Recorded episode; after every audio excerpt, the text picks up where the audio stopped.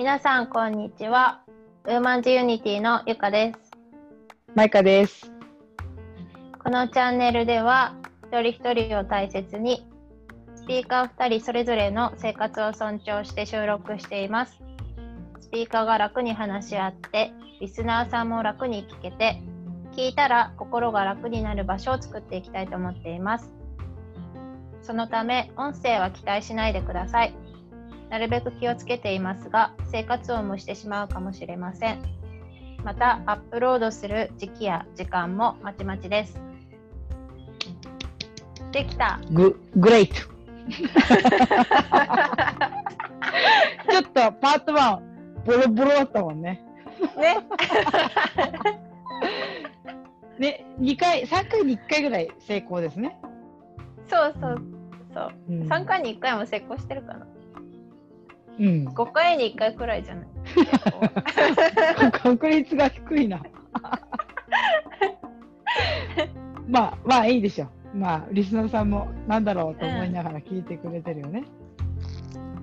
今回はエピソード13のパート2で、テーマはうん。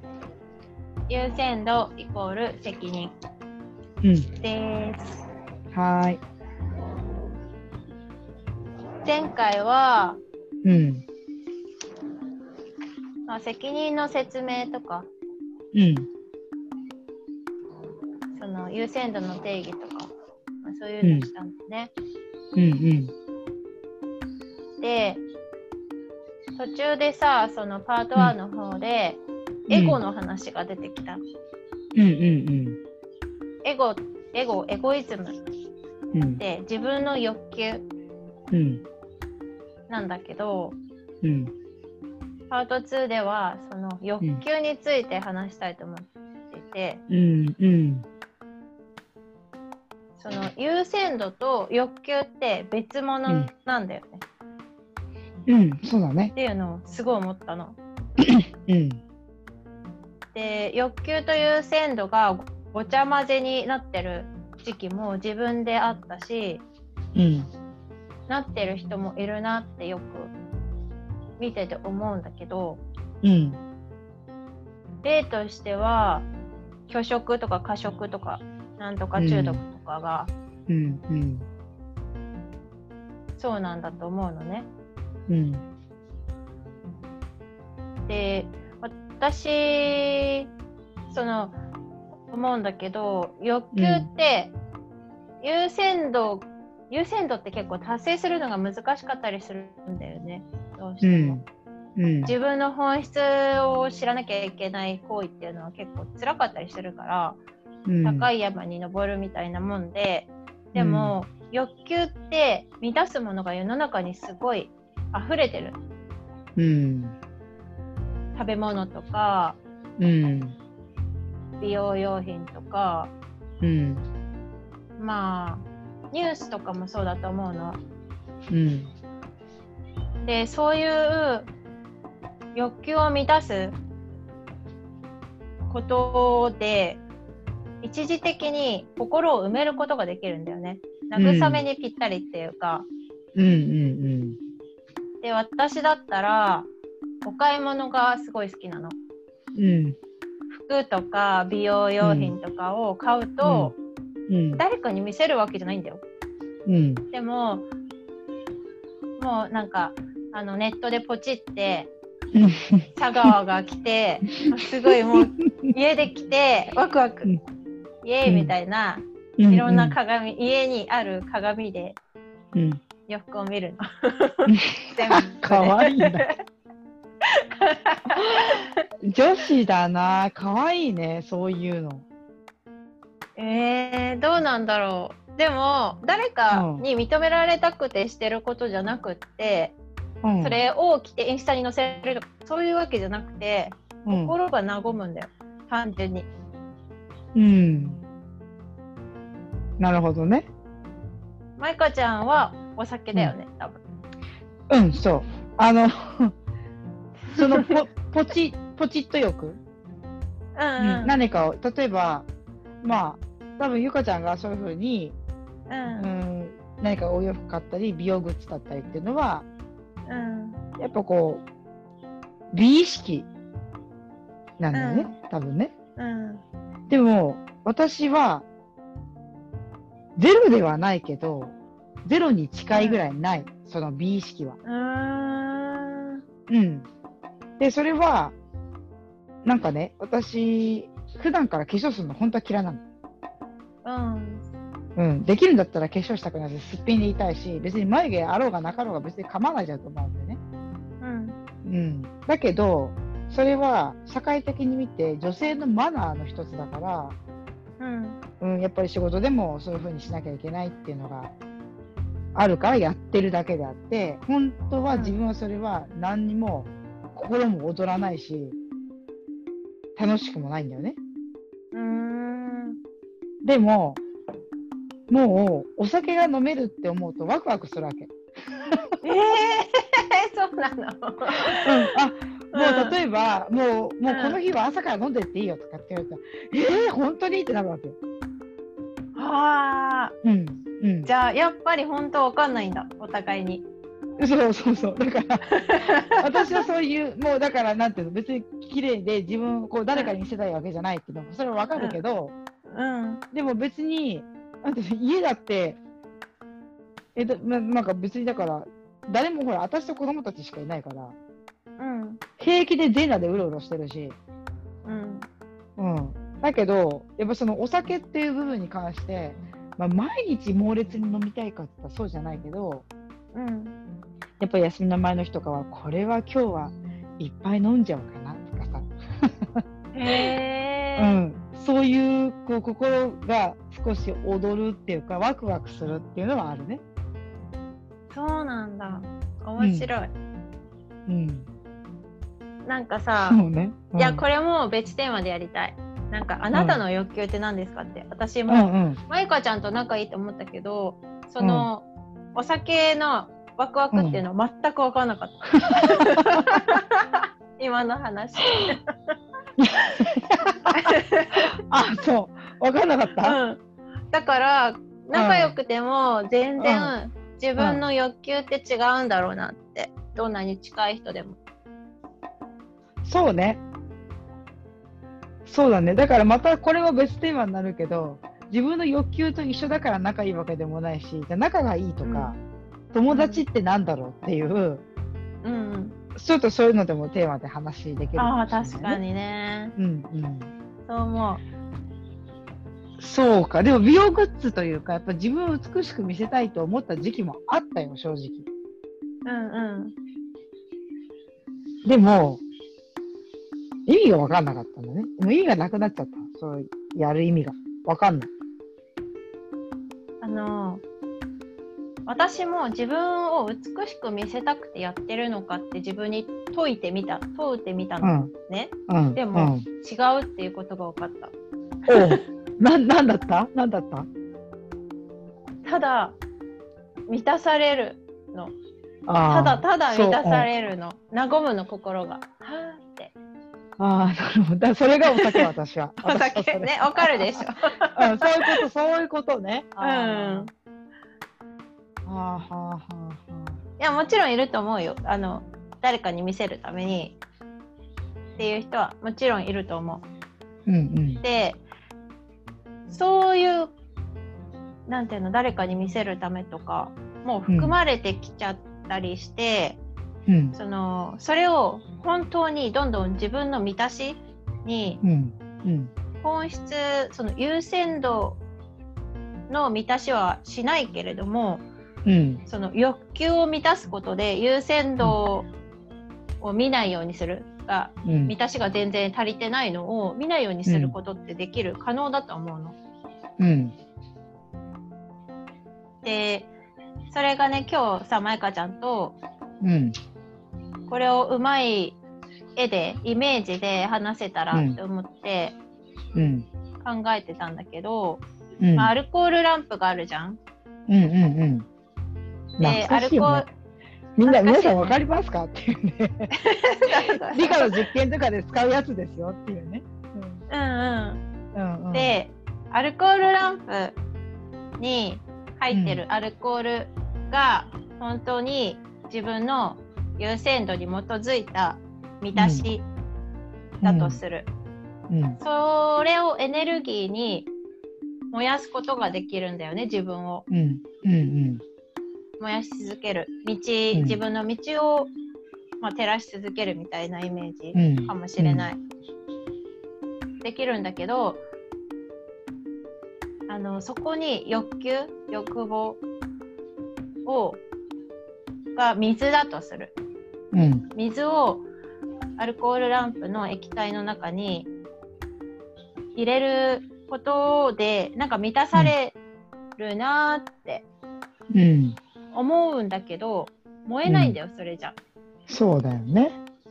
アルコールじゃないから燃えないよ。そうそう、うん。入れすぎると多分壊れるんだよね。うん。なんかそういう壊れちゃうことを依存っていうのかなって思った。うーん。わかりやすい。うん。だからこれはまだね、うん。うん。あの、私とかゆかちゃんが洋服を、まあ、ゆゆかちゃんがポチッとしました。私はお酒を飲みました。うんね、こと心がちょっとこう穏やかになる、和むっていうことは、多分これはまだ依存じゃないよね。うん。でも例えば、もうポチッとしたくて、もう携帯から手が離せないとかさ、うん。もうもうお酒飲んでないと手が震えるとかね。それがまあある中だけど、うん。もうそう、そうなると、やっぱ依存でしょ？自分を見失っちゃってるよね。そう。で、うん本質の満たしを見ないようにする、本当にいい目くらましっていうか慰めになっちゃうんだよね。そうね。確かにね。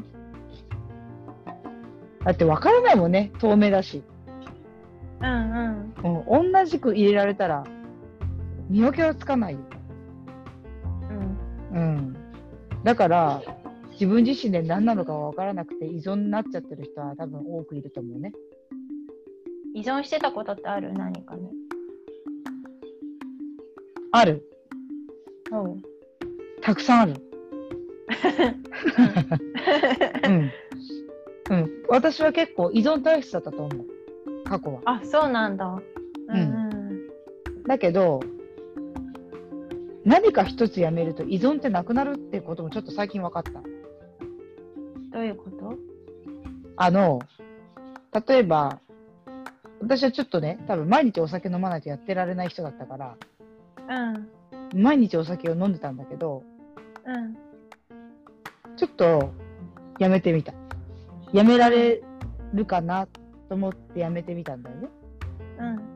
そしたら、最初は苦しかったんだけど、意外に平気でうん。ななってきて、だんだんね。うん。そうすると、いろんな依存も離れることが分かった。あ、そうなの？うん、例えばこう一つの依存に対してちょっと余裕ができてそこを話そうとするといろんなところに依存してたところはもう別にこれもいらないんじゃない？いらないんじゃない？っていうふうにこうパパパパパって話せるようになるんだなってことをちょっと今回分かった。ああ、そうなんだ。うん、でそれが例えばまあ私はお酒を少し断つことでうん食欲も抑えられるんだよね。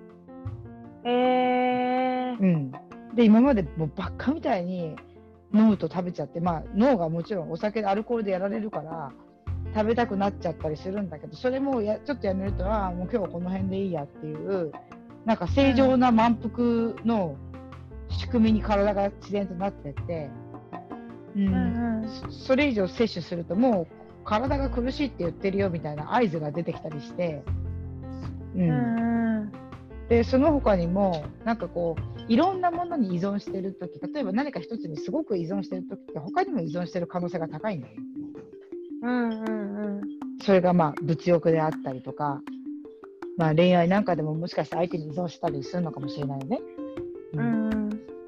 でも一つ手放してみたら意外に手放せるのかもしれないっていうのがちょっとこちょっと今回身をもって体験したから。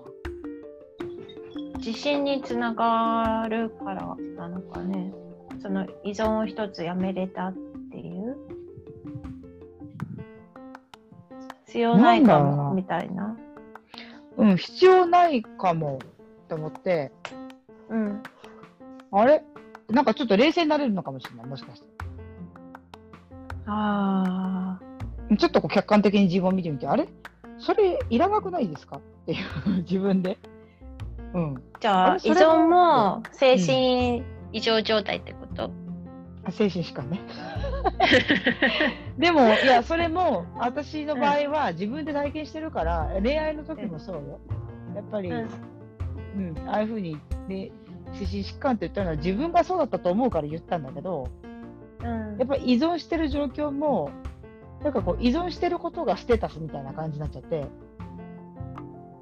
うん。お互いになんかこんなに思い合ってる証拠だみたいな？そうそうそうそう。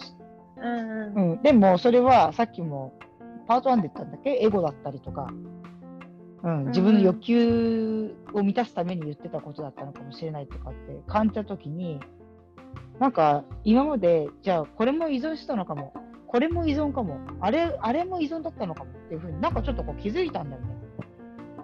うんうんそしたら別にそこに依存してる意味がなんで依存してたんですかって自分に問うと、え、うんなんでっていう、え、わかんないっていううん。ことになるから、じゃあ依存しなくてもいいんじゃないのっていう結論に至ったのかもしれ本当に大切じゃないってことがない。うん。分かっちゃったんだ。そう。じゃあ優先度じゃなかったってこと。依存してただけで、それは優先じゃなかったうね。いやー、わかるわかる。うん。わかるうん。うん。だから、多分、日頃何かキャパオーバーというか、なんかこう優先度が大きく膨らまっちゃって、うん。例えば5あるうちの1がもうめちゃめちゃでかくなっちゃって、5が入んなくなっちゃったとするじゃん。うんうん。でも、あ、いっかって言って切り捨てられるようになったのだと思うーん、そこにつながるんだ。う。うん。前からではない、これは。やっぱりうん。年々だんだんこうなってきたっていう感じかな。うんうんうん。うん。じゃあ次の小テーマ、うん。他人の優先度についてなんだけど、うん。私たまに大切な人、他う人ん。に彼ら自身の優先度を尊重できてないなって感じる時がある。うん。例えば旦那うん。が釣りが好きだから休みの日まああの午前中だけとか決めていくんだよね。午後は一緒に遊ぶけど、午前中だけ時間をくれっつって、うん。でもうなんかもうずっと一緒にいてみたいな。ねえ、何それ？かわいいじゃん。何それ？何それ？萌えだよ。萌えキュンだよ。そう？でもね、うんうん。いや自分だったら嫌だよね。って思って。例えばそのこのラジオもうん。私たちがうん。自分の優先度が高いと思ってやってる。うんことじゃん。でも、ずっと一緒にいてって、そのために収録しないでって言われたら、うん。はってなるじゃん。ね、引く。なのに、萌えキだったのに引くんだよ。いや、いや、逆にそう。いや、女性から求めたら、可愛いなと思うかもしれないけど、うん。確かに相手から言ったら引くね。あは？ってなるね。やだよね。なるなる。ああ。確かにね。なんかそういうのとかを、昔は平気でしてたなって思って、まあ最近までしてたなと思って。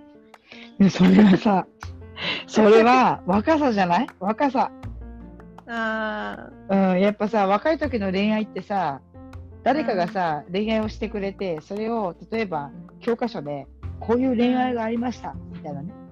うん、例題1とかさ、例題2とかさ、そういう風に出てるわけじゃないから、本当に、じゃあどういう風に恋愛を学ぶかって言ったら、自分の、まあ、育った環境だったり、ーうん。何か影響を受けてるとするんだったら、例えば漫画とか、う。うんん、友達の恋愛観とか、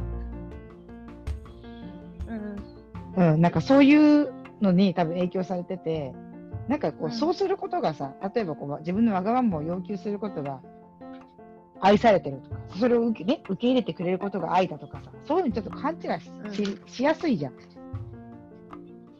そうね。うん。だけど、それはやっぱり、じゃあ熟年夫婦にそれありますかって言ったらあんまないんじゃないですか。うーん。まあや中にはいるのかな。でもなんか自分の優先度がはっきりしてきた今、ううん。彼が大切にしてる優先彼がたあの優先度高いと思ってるものに関してうん。結構入れをする権利が私にありますかって言ったらうん。ないんだよ。そうだね。そうなんだよね。うん。うん、でだからさある程度、うんうん。ん何々いいよいいよ。いや重症の話はよく耳にするなと思って何例えば旦那さんと、重かうん奥さんが家族をコントロールしたいっていう話ってよくうん聞くんだよ。うんうんまあね、それはよくあるじゃない。カカア殿下とかさ、やっぱり旦那さんのし、ね、女性の尻に惹かれてる方が家庭はうまくいくとか言うじゃない。昔からそういうことはね。うんうんうん。でも、違うよね。そうでコントロールってうん行き過ぎると支配欲だと思うんだよそうだね。うん、そうだね。でエゴなんだよやっぱ欲なんだよ、うん。うん、うん。優先度とは違うんだよねうん。欲ってやっぱりうん。でさその欲のさっきも言ったけど欲とかエゴの部分をうん。で本当に完全に自分のことだからうん。自分だけのもののはずうん。なのに、うんそれを別れてさうん。家族みんなに言うのってうん。違うよねってうん。話で、うん。そうね。だから家族になったから、自分の欲望をすべてこう理解してもらおうっていうのはやっぱり違う話で、うん。やっぱり優先度と欲望っていうの欲求っていうのは違うから、うん。うん、ややっぱり優先度その家族にとって優先するべきことは何ですか？じゃあまずは子供のことです。とかそういうふうに家族で話し合って、まあ、夫婦でもいいしね、うん。うん。話し合っていくことはそれは重要だと思うよ。うん。うん、だけどやっぱりその欲望欲求を押し付けるっていうのはそれは優先度を共有することではないからうんやっぱりその私は思うの優先度を共有はしていいけど強要はしちゃダメだと思うのね、うんうん。うん、だから強要もやっぱり欲でしょ、うん。うん、だから私はこう思ってるからあなたもそうしなさいよっていうのはそれは欲求になっちゃうから。うん。やっぱり強要になっちゃうからそれは違うけど、うん。うん、だからなんだろう。私はその香川殿下とかああいうのはちょっとよくわからない。尻に引くとかよくわかんない。引けないしだって。だって潰れちゃうの。なんかよくわよくわかんないと思っちゃう。う、んなんかそうなってるとうん。尻に敷いたりとか、うん。まあ、エゴの部分まで押し付けてるとうん。自分も相手大切な相手の本質的な満たしなんて全く考えてないんだろうなって思う。うん、多分自分のことしか考えてないんじゃないかな。うん自分が満たされることで頭がいっぱいだから相手を支配してることすら気づいてないだろうし、うん、なんかそれが当たり前だと思ってしまってるところもあると思うね。うんうんうん。そうねそう。ん。う、まあ、うちはそうじゃないからこそ、なんかこう客観的に周りそういうので悩んでるうん。周りを見て、そう思うことがよくある。うん。そのその渦中にいたらうん。まあわかんないんじゃないかな。例えばそのうーん別に正しくないことを主張してるわけじゃないんだよ。うん。きちんとなんか正しいことを並べ立ててうん言ってくるんだと思うんうから、うん。そのよあの強要されてる方とかうん。もう正しいからうなずくしかないと思うんだけどうん。でもそれは優先度とはもしかしたら違うのかな。お互いのね。うん。っていうところは一回考えてみてもいいんじゃないかなって思う。うんそうね、そういうやっぱり自分、その夫婦間の中で優先度、優先度をね、うん、お互いに理解してる夫婦って多分ほとんどいないのかもしれないね、そうすると。そうかもね。うん、やっぱり私も結婚した時に、うん、あんまり、あんまり、あんまりじゃない、全然考えてなかった、そんなこと。そうだよね。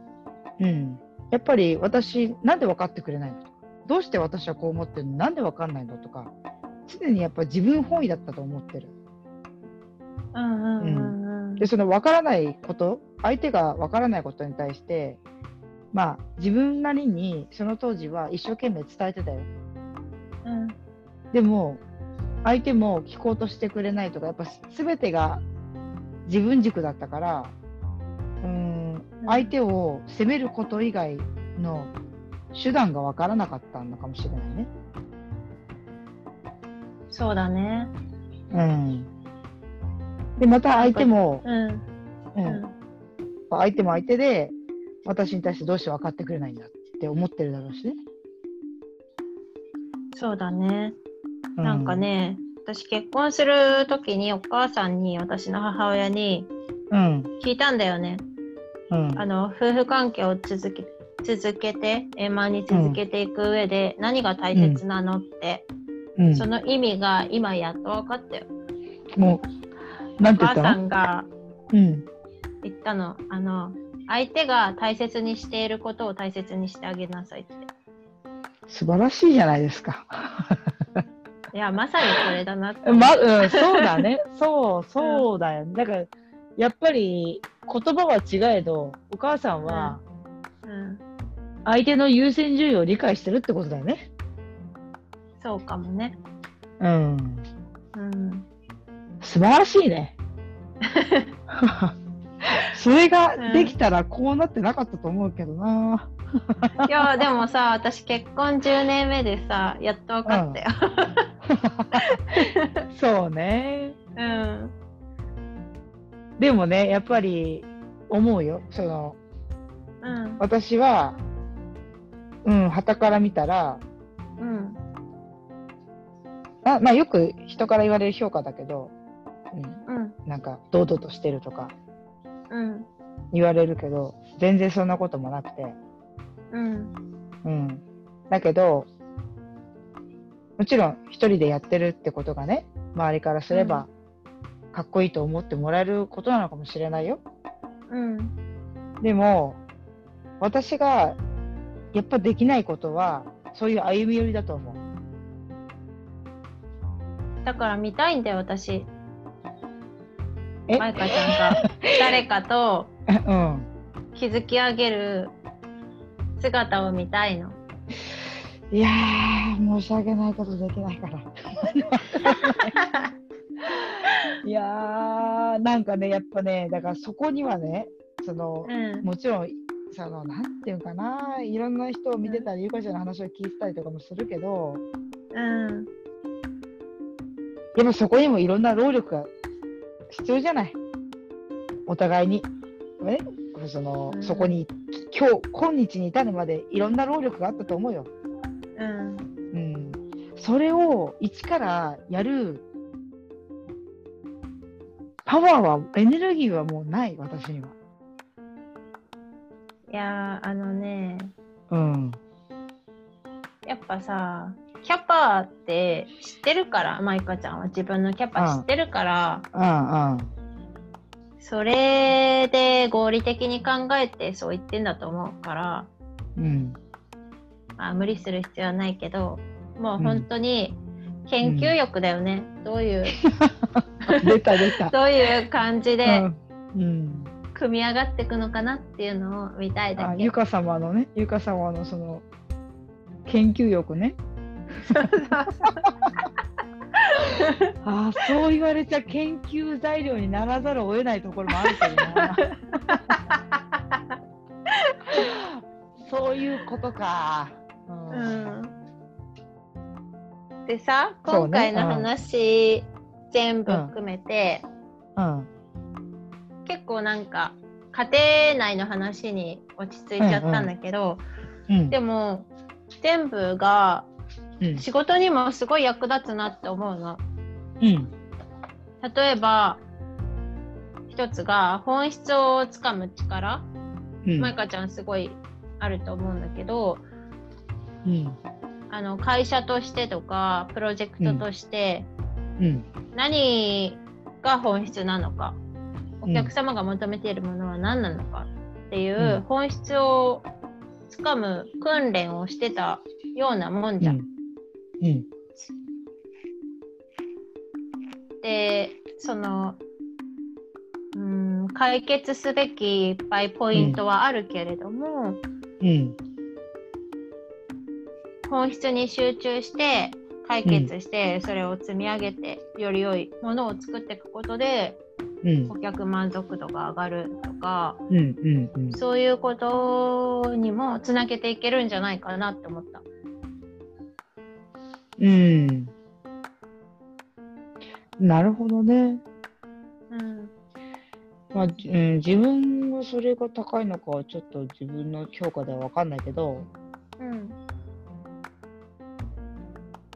うん、でもやっぱそうね、相手の立場になって、やっぱり何事も、その仕事とかでもそうだけど、相手が求める本質は何なのかっていうことは、分からずとも追求していく必要は常にあるよね。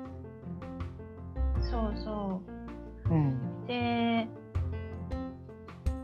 うーん、なんかその本質じゃないところをうん。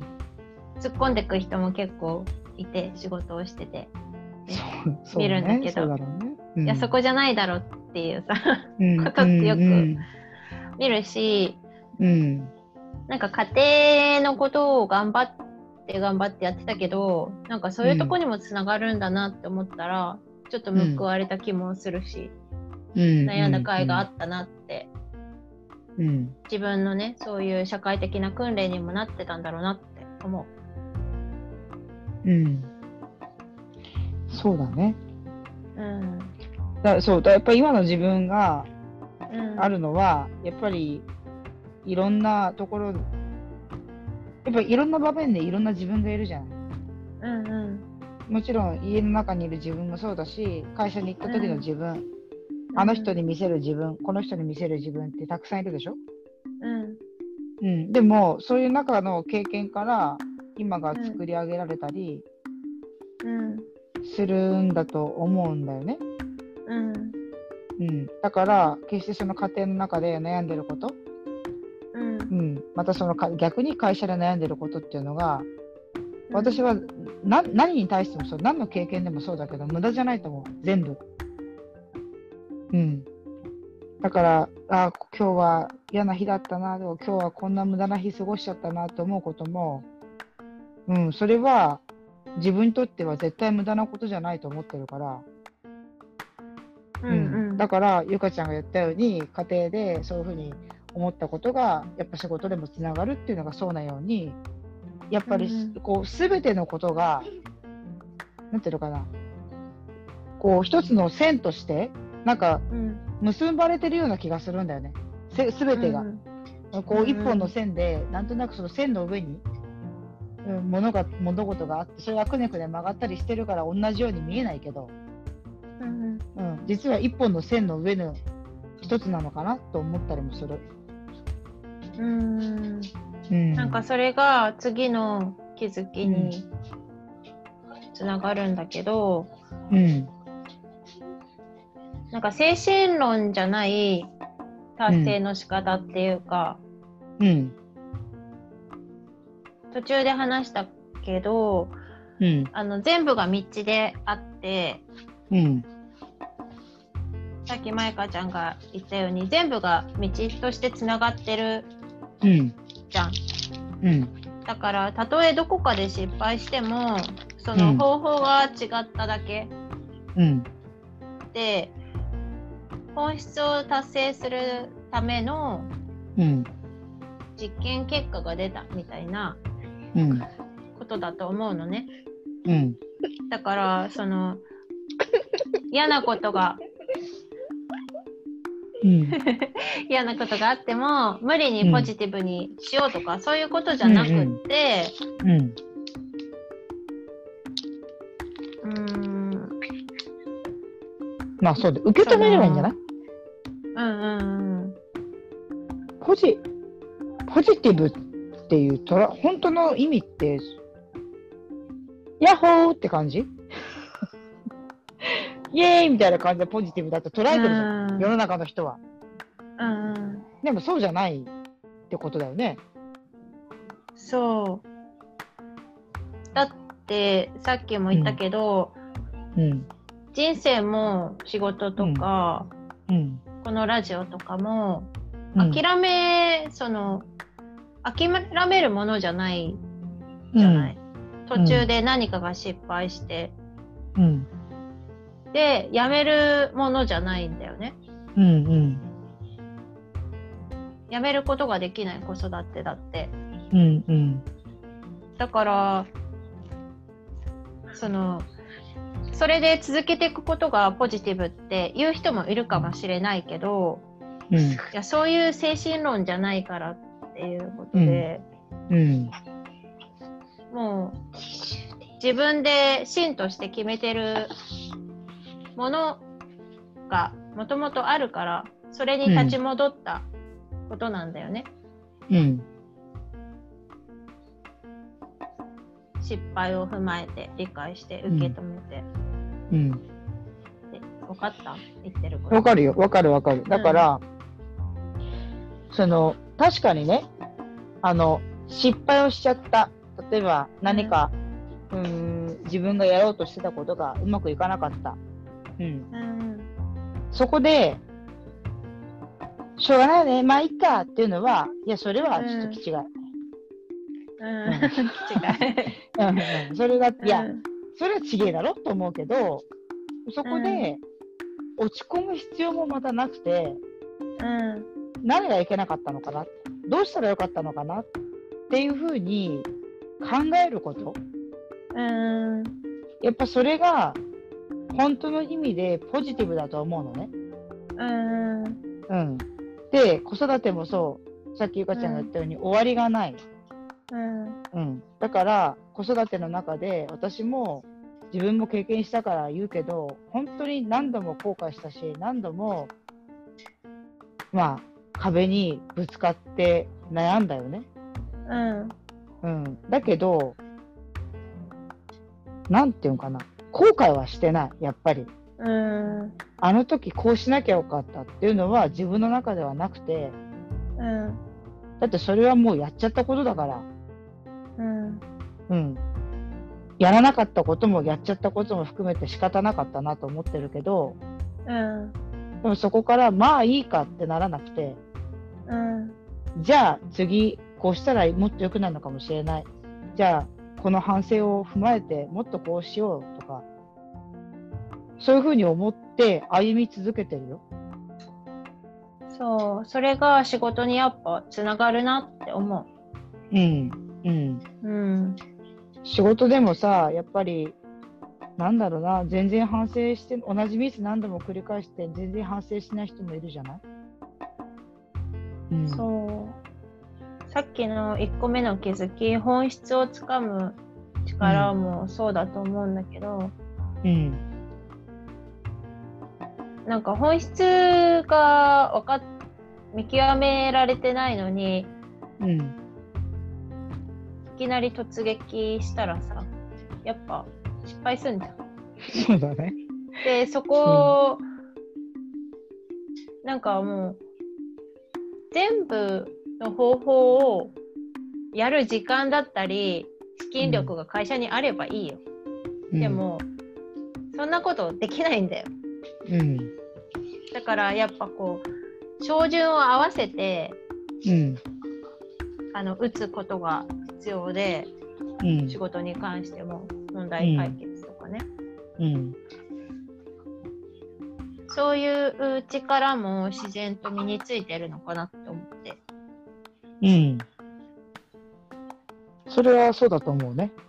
うんうん。なんか、やっぱり、その家庭で起きた問題を解決したり、あその中でいろんなトラブルとか問題を一つ一つクリアしていきながら、また次の問題に向かっていくでしょ、うんでもそれはやっぱりさそのさっき言ったように道であって一つの線の上のたった点にしか過ぎなかったりもしてさ、うん。うん、でもやっぱそこで何かなし、まあ、クリアしたり頑張ったりすると、やっぱりまた新たな問題が来るようにうん。もうそこの1個前の点には多分戻らないんだよね。